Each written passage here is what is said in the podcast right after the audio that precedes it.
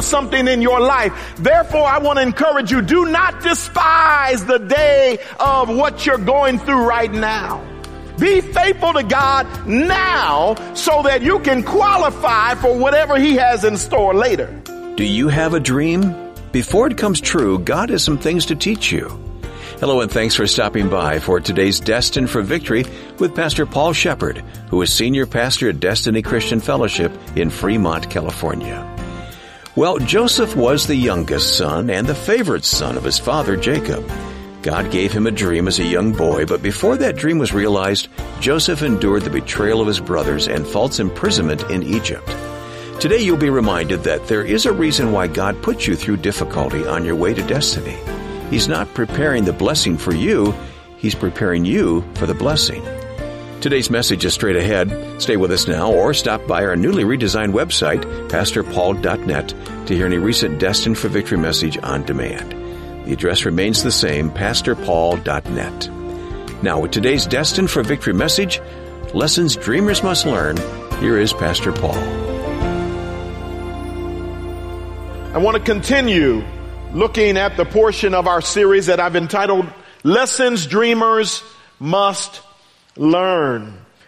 In the last message, we looked at yet another lesson that's important to learn. In fact, if you haven't been with us, let me give you the lessons we've covered so far. First, we said that sometimes God uses dreams and visions to reveal things he wants us to know.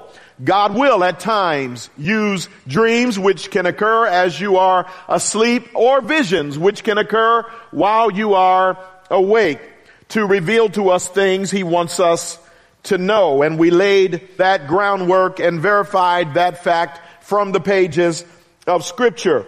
The second thing we took a look at was that not every dream is from God and not every dream is spiritually significant. It's important that you know just because God uses dreams and visions doesn't mean that every time you have a dream it has spiritual significance.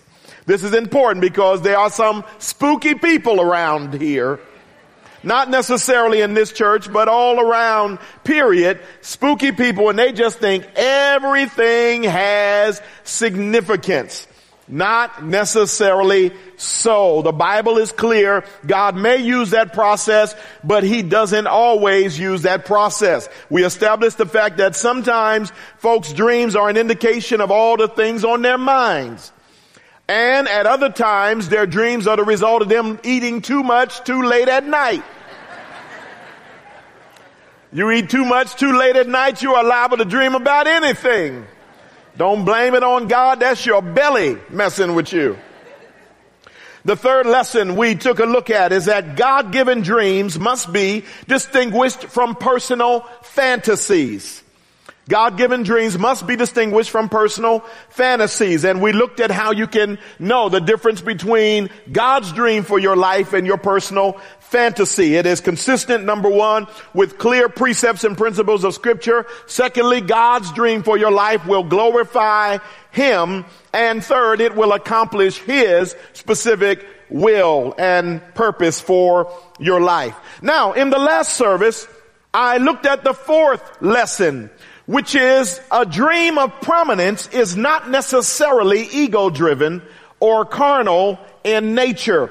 I want to pick up there and say a few more things about that before I move to the fifth lesson. If God gives you a dream, a sense that He has called you to some level of prominence or notoriety or fame or significance in some arena of life, if he has given you a dream where he is going to bless you with wealth or notoriety, don't necessarily think that that is not from the Lord. Don't necessarily start rebuking the devil. Say, oh, that must be the devil trying to get me off track. Fact of the matter is, Joseph had a dream of prominence and it wasn't his ego, it was the Lord.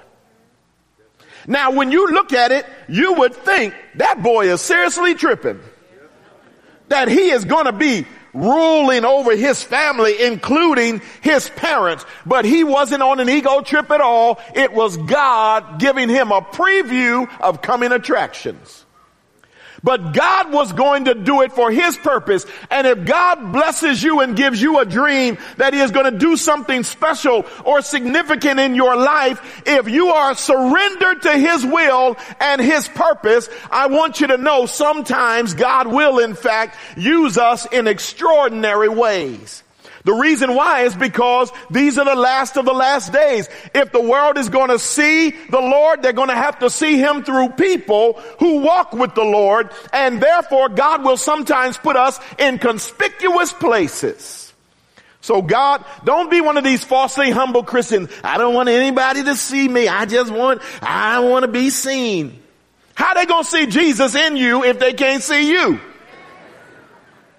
So don't be falsely humble. I don't want to be seen. No, your prayer ought to be, God, if you want to give me a place, a role of prominence on my job or in my community or in some arena of life, if that is your will for my life, I say amen. But then what you want to make sure is you have been preparing yourself along the way so that if God blesses you with prominence, you won't lose your bearings when you get there.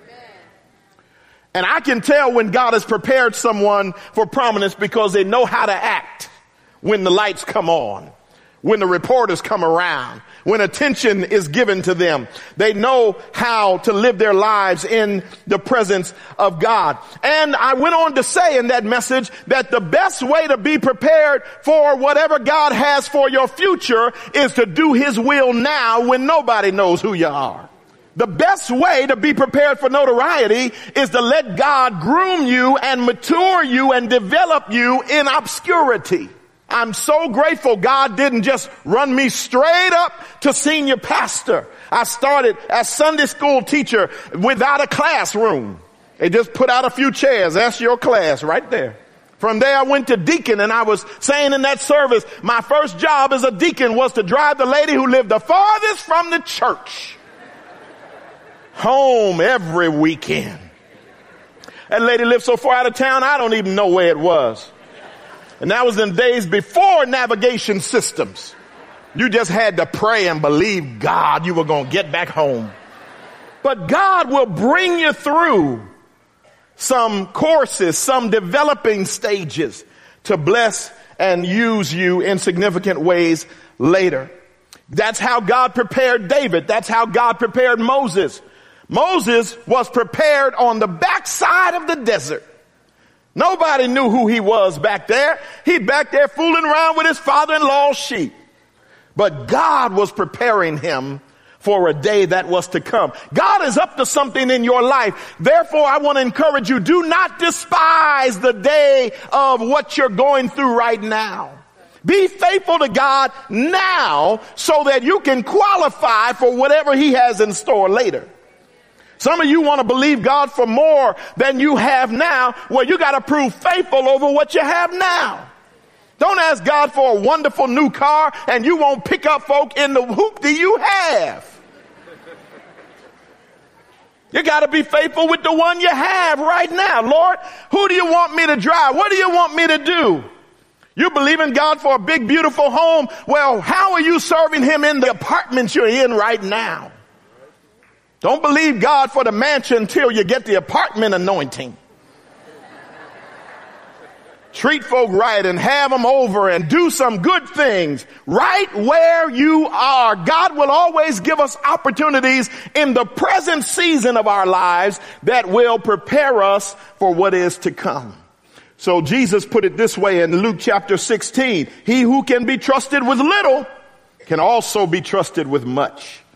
But he who is dishonest with little cannot be trusted with more. And therefore we have to learn to please God in the now season of our lives. Don't go away. The second half of Pastor Paul's message is coming right up. But we want to thank all of you who support Destined for Victory with your prayers and financial support. These are gifts that help Pastor Paul share the joy of the gospel message with a growing audience. Destined for Victory is supported entirely by friends like you, so please prayerfully consider making a generous gift today. Give online safely and securely from our website, pastorpaul.net, or give us a call at 855-339-5500. Again, that number is 855 339 5500. Well, if God is for you, no one can be against you, but that won't stop some people from trying. Here's Pastor Paul Sheppard with the second half of today's message Lessons Dreamers Must Learn. Now let me move on to a fifth lesson that dreamers must learn. And it is this. Having a God-given dream doesn't exempt you from having haters. In fact, it tends to attract haters. Give it to you again. Fifth lesson. Dreamers must learn. Having a God-given dream doesn't exempt you from having haters. In fact, it tends to attract haters. Now let's look at the text again. Joseph had a dream, we are told, and he told it to his brothers, and they hated him all the more. It says all the more because as we've seen earlier in the series, they hated him to begin with because he was the favorite son. He came from a dysfunctional family. The opening part of the series was on that. If you weren't here, you need to get that part of the series. He came from a dysfunctional family and they had all kinds of dynamics that were not pleasing to God, including the fact that his father Jacob clearly loved him more than his other siblings. Clearly did so and his brothers knew it. And the text tells you in Genesis 37 that when his brothers saw that their father loved him more, they hated him. And now you get to verse 5 and you see that because he tells them the dream, they hate him all the more. Now let me, let me say a couple of things. The first thing I want to say is don't tell your dreams to people who don't like you. What up with that? Now, granted, God is bigger than what your enemies will do. I'm going to establish that clearly. God is bigger. Your enemies can try their best. They cannot thwart the plan of God in your life. I'm not saying don't tell them because they'll mess things up. I'm just saying don't tell them because it will stir things up. Now, I know the bigger picture. God used their hatred for his own purpose. And I've seen God use hatred in many people's lives for his own purpose. He certainly used it in my life. Some of my enemies have been a blessing in disguise. But you don't want to invite hatred. Don't do that to yourself. God will see to it that the right folk come along to work your nerves you don't have to agitate the situation. You gotta understand, your enemies are faithful. Your enemies are faithful. I promise you, these folk are faithful. They show up right when they're supposed to show up. They are never late. Have you noticed that about your enemies? They are never, your friends are late. Your boo is late. People who say they love you have your best interests at heart. They are late. Your enemies show up early.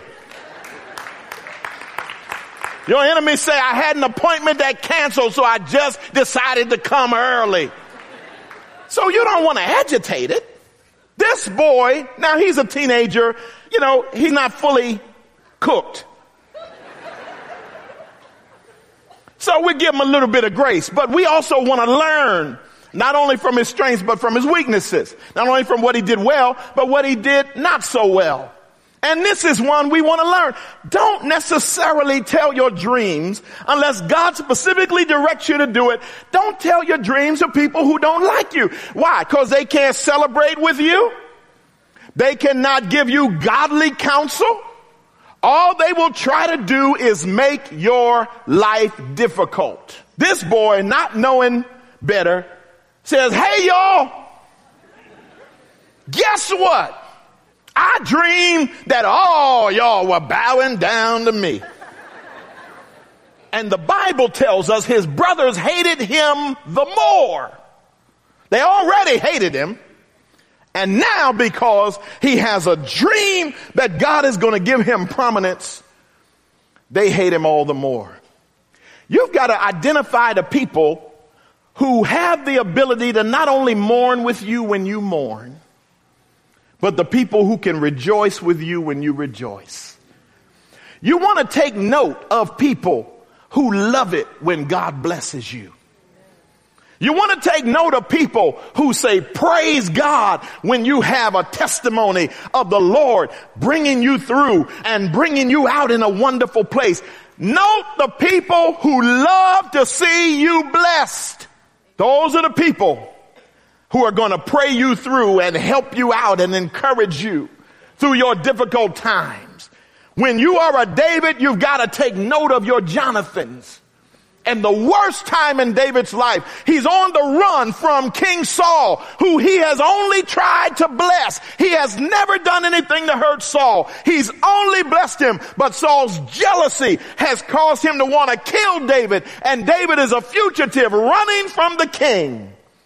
But he has a covenant relationship with Jonathan, who is the king's son. But when you're in covenant, covenant is thicker than blood. And David is out hiding, but Jonathan finds him. You gotta identify the people who know how to find you.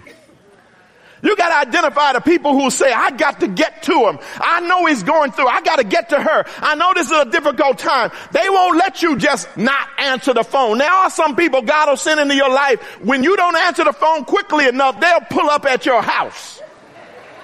That's what you need. You need some folk who know that you're sitting at home telling me, ah, ah, I, am not answering. I don't feel like talking today. They'll give you about one or two times to do that, and after a while, you'll hear them screech up, skip. Then knock on the door, ring the bell, come around to the window. I see you in there. Open up this door. I'm not playing with you. Don't make me come through this window. That's what you need. You need people who will not let you be down without getting a word of encouragement, without coming along like Jonathan did and said, you are going to be the next king. Don't worry about Saul. He can't defeat you. God is with you. You got to identify your people who know how to celebrate when God's doing great things in your life, who have a genuine smile, not that plastic phony smile you, you've seen that one, haven't you? You just give testimony to God's goodness or God just blessed you in some wonderful way. And there's some people genuinely smiling and there's some other people that have this little half smile. Ah, ah, ah. Soon as you walk away, the eyes roll all up in the back of their head. You got to identify the people who can bless God when God is blessing you. I learned, my father taught us years ago, when you see God blessing somebody, that's not the time to get envious and jealous and move away from them. That's the time to get close. You see the blessing of the Lord, you want to snuggle up to that much as you can. And his rationale was because when their cup runs over with God's blessings, if you're close enough, a few drops will fall on you.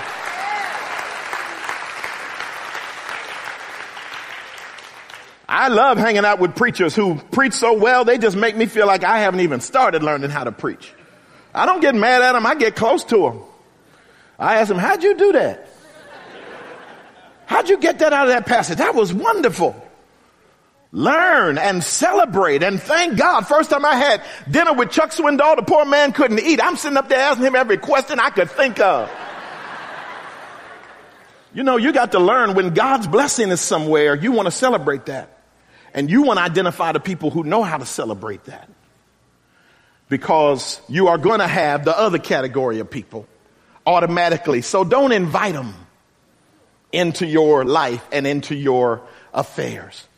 By his testimony, he made his brothers, Joseph made his brothers even more hateful than they had already been.